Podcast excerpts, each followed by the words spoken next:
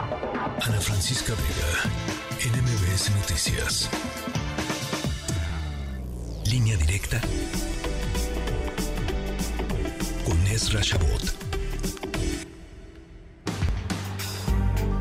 Y bueno, ya ha escuchado usted cómo ha escalado este pues estas declaraciones que van y vienen entre Xochil Gálvez y el presidente Andrés Manuel López Obrador. Le agradezco mucho, como siempre, a Erra Chabot, colaborador de este espacio. ¿Cómo estás, Erra? Buenas tardes. Hola, Citlali. Hola, Citlali. Buenas tardes. Bueno, para el pues sí, parece que en el imaginario del presidente de la República, Xochitl Gálvez se presenta como pues alguien que, por un lado, puede generarle un enorme daño y por otro lado le rompe, digamos, los esquemas que el propio presidente maneja con respecto a quienes podrían ser los candidatos de lo que él denomina el conservadurismo.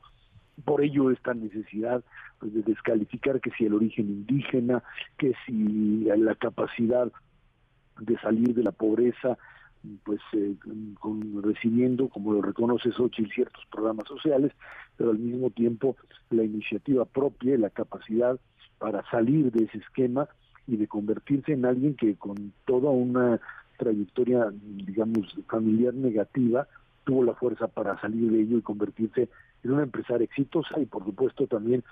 en una pues eh, figura política con una fuerza lo suficientemente grande como para poder influir eh, en lo que sería digamos esta esta realidad política nacional.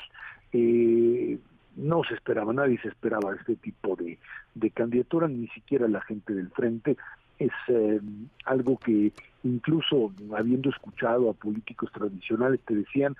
es que Xochitl es ingobernable, es que Xochitl no, no se subordina o no se disciplina a la estructura de partidos. Y bueno, pues probablemente querrá la jefatura de gobierno, que de la Ciudad de México,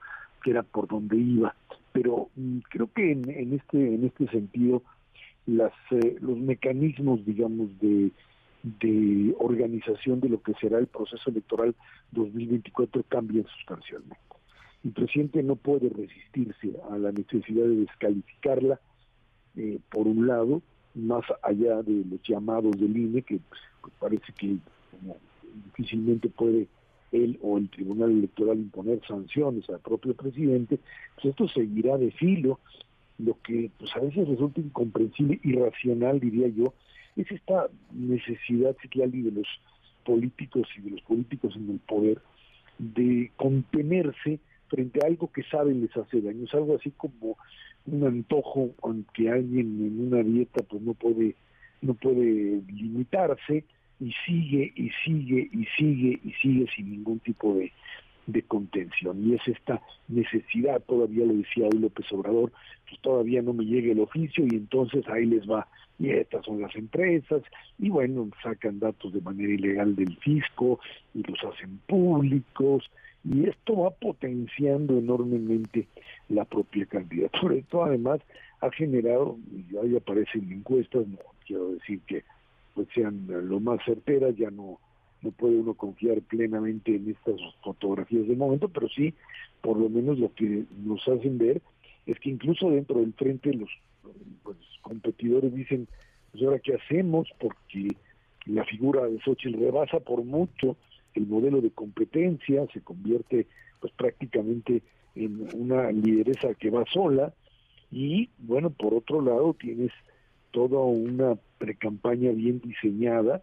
más allá del tema legal, para que los candidatos del presidente, los que denominó corcholatas, pues hicieran y se palplacearan en algo que, bueno, pues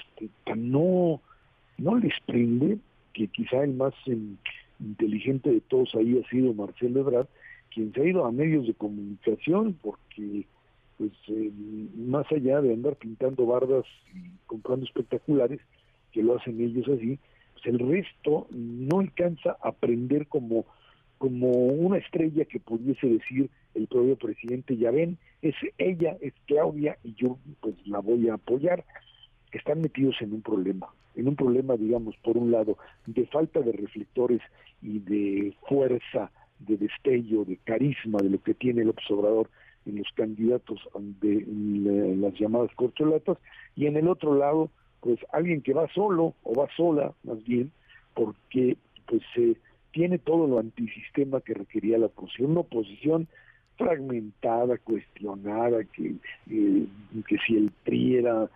lo suficientemente pues eh, digamos aceptable para meterlo si es un problema y, y un PRI PAN PRD pues eh,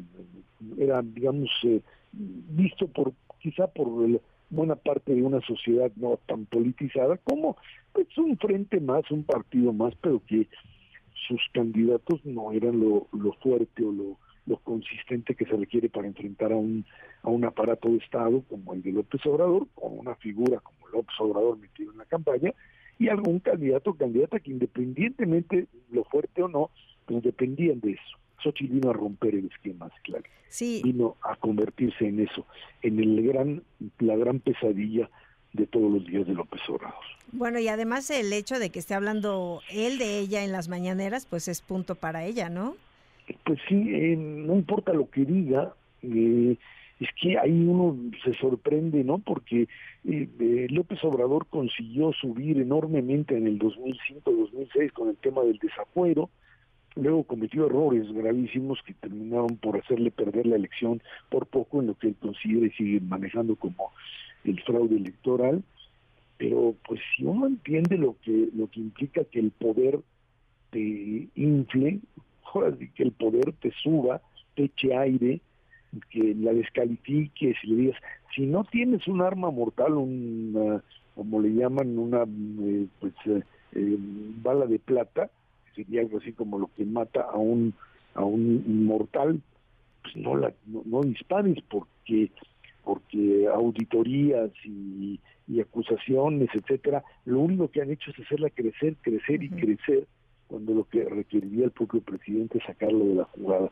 Pero bueno, parece que la lucha por el poder y los políticos mucho de en el tema de pues la estrategia y la viabilidad no le entienden, o si le entienden, pues el, la, el estómago les eh, gana más que el propio cerebro y pues no se pueden contener. Yo creo que si el INE consigue callar a López Obrador, simplemente le hará un favor a Morena y de lo contrario pues seguirá hablando de Xochitl y mientras no la pueda sacar, descarrilar de la campaña, simplemente la estará haciendo un enemigo casi invencible para el 2024. Sí, sobre todo porque hasta hace uno, hasta el, hasta el Wall Street Journal dice que hasta hace poco era imposible que hubiese alguien que podría derrotar a Morena hasta que pues está esta bronca con Xochil Gálvez. Pues sí, parecería ser que es eh, un factor que mm, están considerando, que consideraron, incluso trataron de bajarlo y de simplificarlo y de acusarla, y lo único que hacen es ganar adeptos, no solamente entre un público opositor que pues, a quien le pusiera si iba a estar, sino en una clase media desinteresada, una clase media que veía todo como perdido, perdido desde el punto de vista de que no, coincide, no coincide con el proyecto de Morena, pero que pues tenía esta idea de que ya no había nada que hacer, que no había oposición y que bueno, pues iba a ganar la él o la corcholata que el presidente decidiera. Y ahora resulta que el asunto se voltea y empiezas a ver una figura que despunta y que pues es eh, subida al escenario nacional por un presidente que o le tiene miedo o le tiene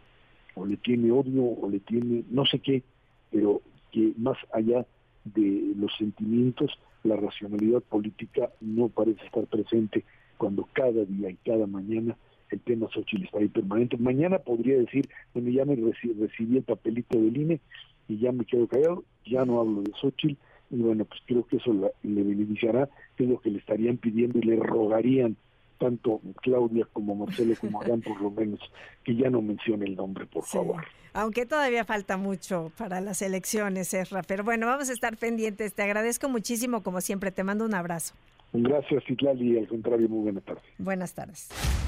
Ana Francisca Vega, NMBS Noticias.